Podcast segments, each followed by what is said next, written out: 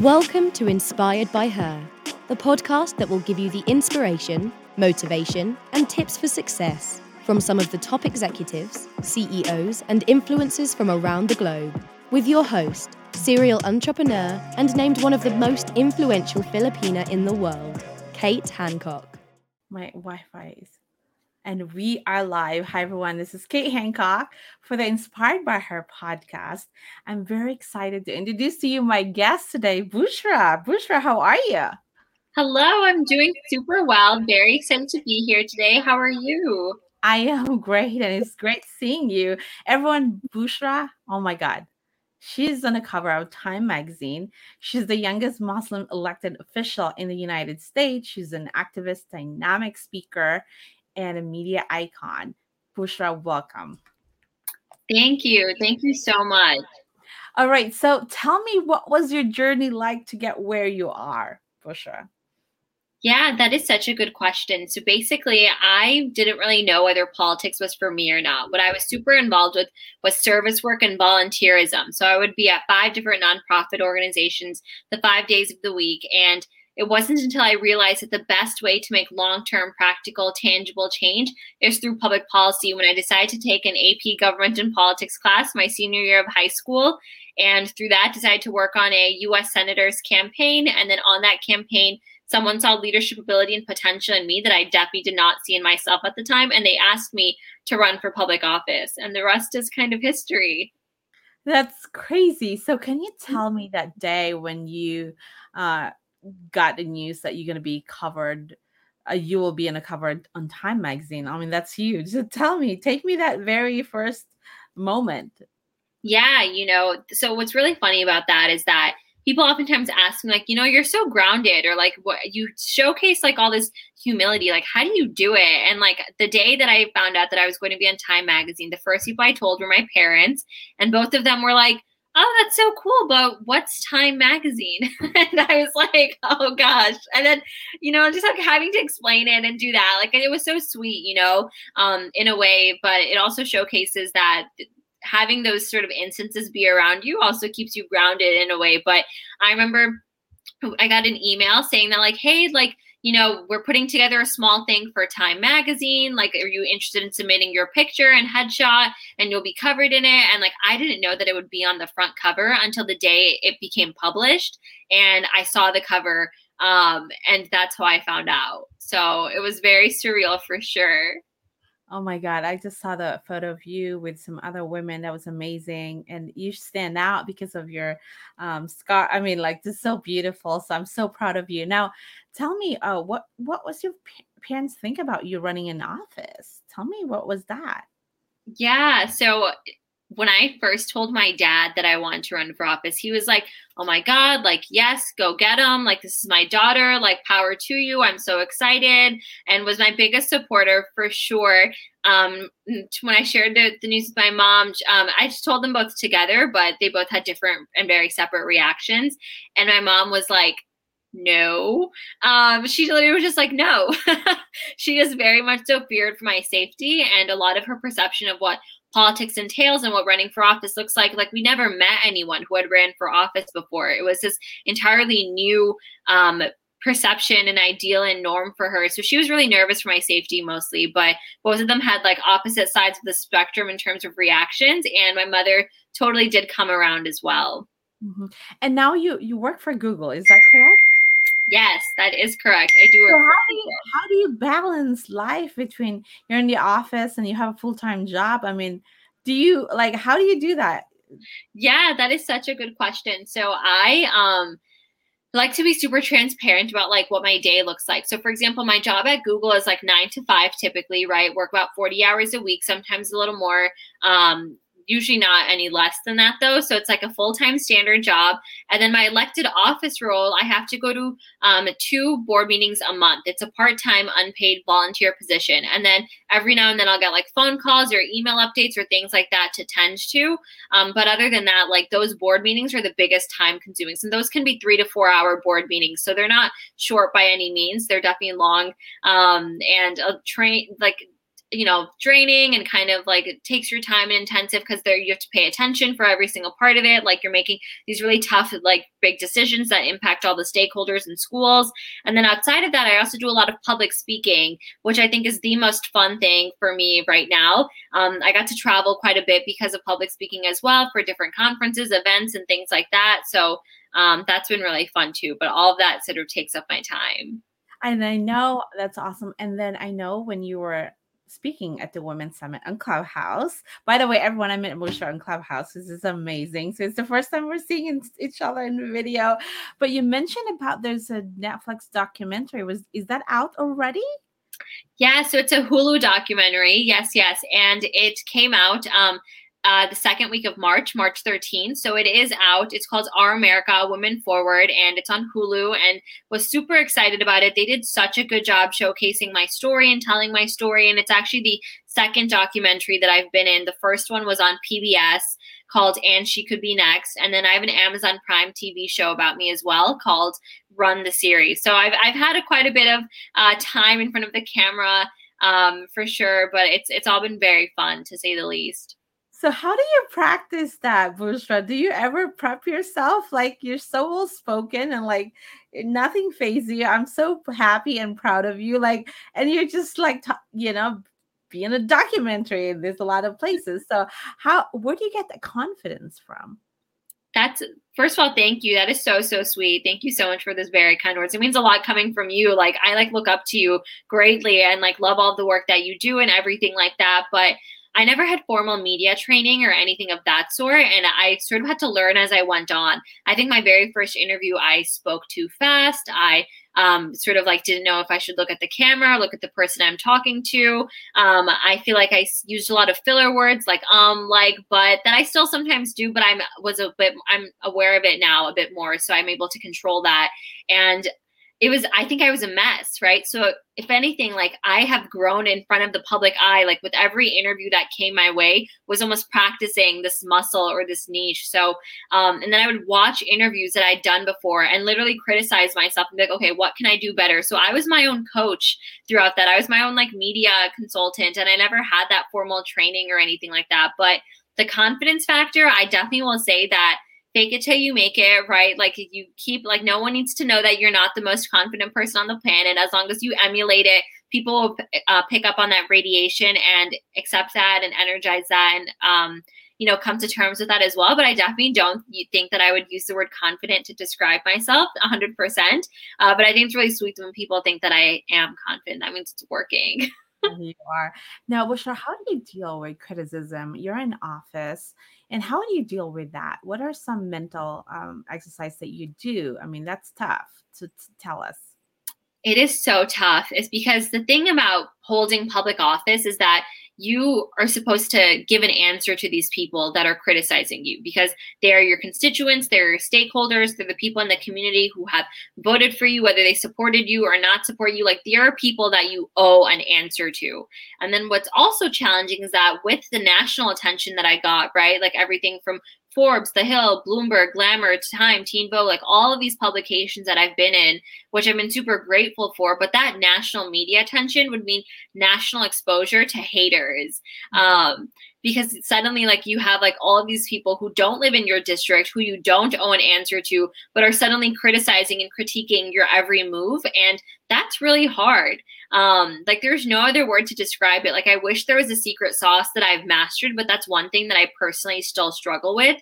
A thing that i have picked up on and have taught myself is that i used to read the comment section. Um with every article, with every video that went mm-hmm. viral or anything like that. And I 100% stopped doing that. You can't do that. Like, it's just not a healthy thing. Like, it's so sad to see the things that people say when, while hiding behind a screen. So, I definitely don't recommend doing that. Um, and I definitely think that like not doing that is like a really smart tip as well. So it's a it's a good way to block the haters and to ignore them.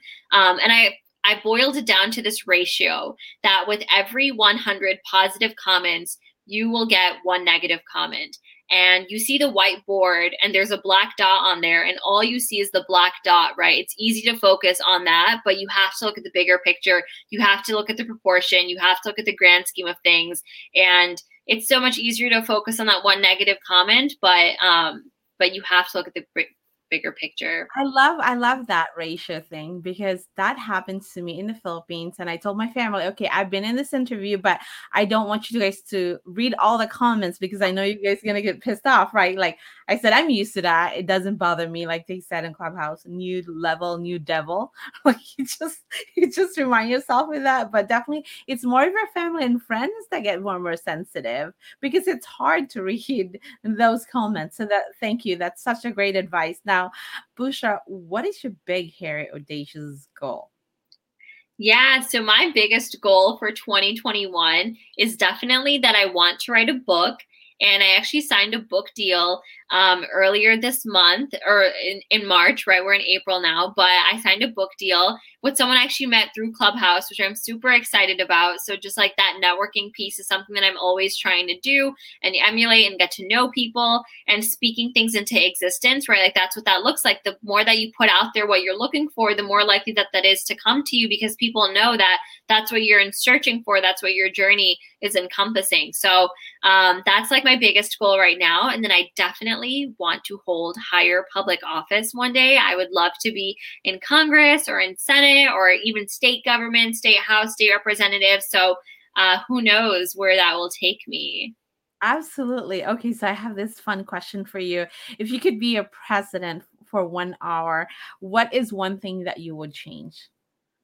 Oh my gosh, that is such a good question because there's so much at the there's so much power that people have at the national level. Like I think we all realize how much power like the president of the United States has. Like you can sign one executive order and literally change a law in every single state in this country, right? Which I think is so powerful, but I think the biggest thing that I would want to do would probably be free universal health care. Um, I didn't have health insurance for a really long time, especially after I rolled off of my parents' insurance. And it was such a really confusing and challenging um, system to navigate and there was a lot of back and forth and i just think that that's a universal basic thing that everyone should have access to. I think health is wealth and health is so important and like having access to that healthcare is definitely i think a priority that i would make of mine.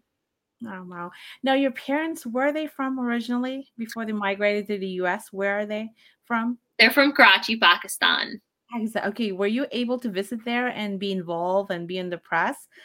Yeah, so I've actually been in like all of the major Pakistani news publications, um, and on like the TV live news. So they they have a lot of morning shows in Pakistan that starts at 10 a.m. Pakistan time, which is 12 a.m. Chicago time. So I literally like for four nights in a row, um, the four nights in a row that I was on Pakistan TV, um, like Hum, Geo, ARY, like those are like the big ones that that they're called.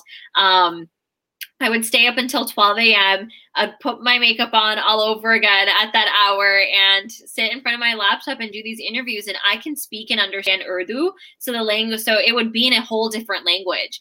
Um, so I think that the interviews that I do in English are a lot more powerful. I know exactly what I'm saying. Like I kind of have a rhythm down, but in in a whole different language, doing it in Urdu was super challenging in its own way. Um, and I tried really hard not to integrate English words while speaking. Um, but that was like an interesting muscle that I got to flex as well. Wow. So that must be, I mean, it's amazing how many women or, uh, you know, little girls you inspired out there. I'm so proud of you. That's that's an amazing. I mean, at, at your age and what you have accomplished, it, it's really mind blowing. That's so sweet. Thank you so much, Kate. That means a lot. That really does. Yeah, of course. And how do you stay grounded? Yeah. Um, so I kind of like mentioned this earlier. I think um what really helps is that like a lot of the things that I've been really excited about and a lot of the press features that I've gotten and all that attention, um, it doesn't phase my friends or family. Like all of them are like, oh, okay, like that's it. You know, like no, I feel like I my inner circle does not hype me up as much as like you one would assume. And that's really what keeps me grounded because it's like, okay, like yes, I was just, you know, on the cover of this, or yes, I was just featured in this, or there was this article that just came out, but that doesn't mean anything else if my heart's not in the right place and if I'm not doing the right work that I'm that I should be doing or that I'm supposed to be doing. So I think that's really what keeps me grounded. It's that I need to remember that my core values and principles have brought me where I am. And being, you know, having an ego or having a big head goes against those principles. So I definitely don't want to emulate any of those. Um, that plus like my job every day, like at the end of the day is to wash the dishes, which it, it, sounds really funny, but it's like no matter what has happened in that day, like I remember I was um, Glamour Magazine's College Woman of the Year. I had just met Kamala Harris and Chrissy Teigen, Viola Davis, all these amazing, inspiring women. We were all celebrated that evening. And I flew in from New York, came home, had dinner with my family, and then I had to wash the dishes. Like it was just like my job. And I think it's stuff like that that Duffy keeps me grounded. I love it. Now, um, did you figure out the title of your book or you're still putting it together? I'm still putting it together, but it's going to be something around the word and theme of courage. Hmm, I love it. And you said you you you met this person on Clubhouse? Yeah, yeah. His name amazing. Tell me about the story. Yeah, so um, it's so funny. I think it was in one of your rooms actually. His name is Michael Butler. You know him, right? He sounds familiar. I think it was in one of your rooms actually, and we connected. Actually, yes, I spoke in that room and was like, "Hey, I'm looking for a speaking agent or something like that." And we connected for 15 minutes, and he was like, "Oh yeah, like I have a speakers bureau, like I can help you get plugged in, this and that." And then I casually mentioned that I really want to write a book because he asked me what my goals were, and he was like, "You do know I own like a publishing company," and I was like no, I don't know that. I did not do my homework because so many people on Clubhouse wear so many hats and do so many things. It's so hard to keep up with what that looks like. Um, so very grateful for that. And then my next sort of step of that journey was like looking for sponsors and people willing to help with the cost of the book since it is quite expensive and pricey to get that going. Um, so I met one through Clubhouse as well, but I'm like searching for more now. So again, Clubhouse is like the tool, the way to do it if you know how to use it right, you get all the connection that you need, right? A hundred percent. Well, are you still addicted to it or are you kind of more mindful of your time?